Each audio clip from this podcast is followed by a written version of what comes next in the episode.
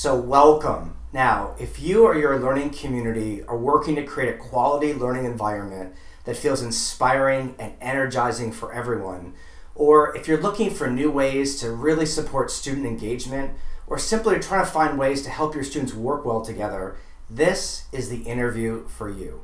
Now, Dr. Suzy Green is an, a leader in the space of positive education and positive psychology, I think internationally, really. She's the founder of the Positivity Institute, whose mission is to create a flourishing world. How great is that? And I'm hoping that this interview really helps you and your learning community thinking about learning, students, your classroom environment, and simple things you can do to boost engagement for everyone you work with. You're here, thank you. okay. So, Suzy, what are the emotions that are so important to learning that we talk about? So we, we're working at Unleash Learning. What are the emotions we should be thinking about? Well, today we're going to be talking about positive mm-hmm. emotions mm. primarily, um, but it's really important to remember that all emotions are important. Mm. And as psychologists, we have, however, focused on the so called negative emotions, mm. and most of the research out of positive psychology is, is, on the benefit of positive emotions like joy, inspiration, mm. gratitude, hopefulness. All of those emotions, as you would agree, yeah. are absolutely crucial to a learning environment. But that's not to say emotions yeah. like fear, anger, or sadness aren't important because we need to have an appropriate sense of caution around approaching challenges. And I think I'm thinking more about uh, learning outside of the classroom, mm. perhaps in outdoor education yeah. environments. Uh, we need a little bit of anger or assertiveness, if you mm. like. Um, and that also engages a sense of bravery to be able to have a go at uh, tasks or learning that perhaps we have, you know, some fear, appropriate fear mm. around. And we also need to be able to feel disappointment when perhaps we didn't get the marks that we wanted, or you know that we're sad with uh, our results. So you remind me because in Unleash Learning we talk about the banking model and that it's not just in our head. Like learning happens full body, and so what you're saying is we need all the emotions. Exactly. But why specifically? You talk about positive emotions That's a lot right. for learning. So what do positive emotions how do they what do they do to learning specifically yeah an awful lot and mm. i think you know most of us intuitively know that when we're in a good mood mm. um, that we are we see more options we're more creative and there's a significant body of research starting in the 70s uh, which is now, you know, it's, it's really reached a critical mass. So you can't argue with the research. So we know that when people are experiencing more positivity, positive emotions, they're more creative. Um, their visual perception broadens. They actually see more in the environment, which means they see more opportunities, more options. They also um, are more, they're building more positive relationships. So, one of the most important studies that I've come across is to do with. Uh, seeing people as similar or different to you. And so there was one study where uh, there were different groups, people from very different backgrounds, racial backgrounds, mm-hmm. and they did a mood induction exercise. So they put one group into a very positive mood state, and they do that through music, yeah. uh, through imagery, yeah. uh, through weather sometimes, and then they put another group into a negative mood state through really gloomy, depressing music.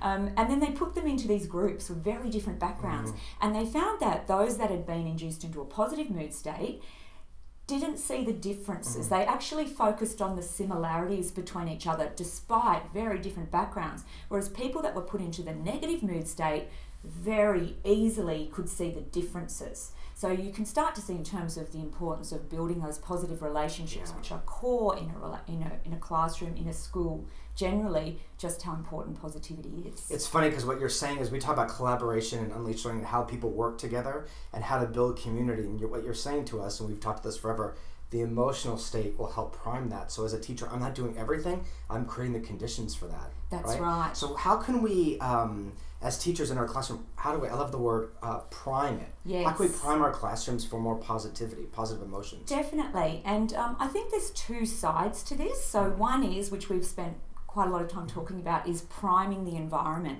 And again, there's lots of research on the impact of priming, which basically means setting up an environment so it primes for positive emotions. So, lighting, uh, the furniture, uh, there's a lot of research on the impact of having plants, indoor yes, plants. Yes. We know that students, this is one specific study that had a view of nature or greenery outside, had significantly higher levels of academic achievement uh, results compared to kids that didn't have a view. But please don't be concerned if you don't, you know, if you don't have a view of nature nature. Yeah. Uh, some of the research has also shown just imagery, images, Yeah. beautiful big pictures of flowers and greenery also seems to prime us for this positivity, which is fabulous. Mm. So there's that environmental component, but there's also who you are There it is. As the teacher or as, a student? as the te- and Yeah. well, we know now from research that teacher well-being impacts student well-being. Yeah, Most of us have yeah. known this, and there is this contagion effect. So I think you know my concern is sometimes teachers feel so pressured. Does that mean I'm going to have to be happy and positive all the time? No, we're not saying you're Mm, Yeah. superhuman, but there is, I guess, a need to invest in your self-care, to learn about the science of well-being. Yeah. What can you do to buffer and boost your well-being, knowing that it is going to affect learning outcomes? You know, we talk about this all the time. Parker Palmer says we teach who we are, and so Mm-hmm. if we want to really unleash learning, who we are matters, and that's why we spend so much time at Unleash Learning doing that. Definitely. And what I love what you're talking about is my the way I create that classroom helps create this situation that this stuff can happen. That's so right. um, we're just about out of time, but this is my major question.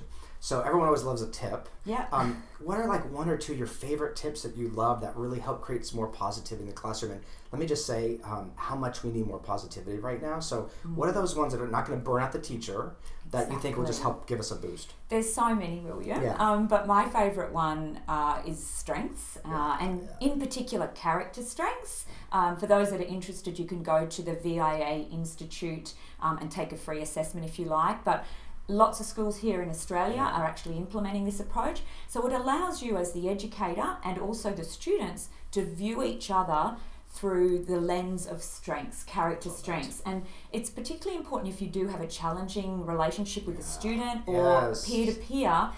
Once you uh, introduce the language and give them a vocabulary around character strengths like bravery and kindness and leadership, you're able to then articulate that, and we call it strength spotting. Yeah. You're actually able to name it and say, "Wow, that that strength of a kindness when you shared your lunch with Jane, who didn't bring her lunch today, can be mm. really important." It's also a great way to look at potential weaknesses, if you like, mm. because sometimes we find it's a strength that's overplayed. So you might have a child in your class that's really, really curious, which is great for learning, but sometimes they just ask so many questions and it might be inappropriate. We've all been there. We've all been there.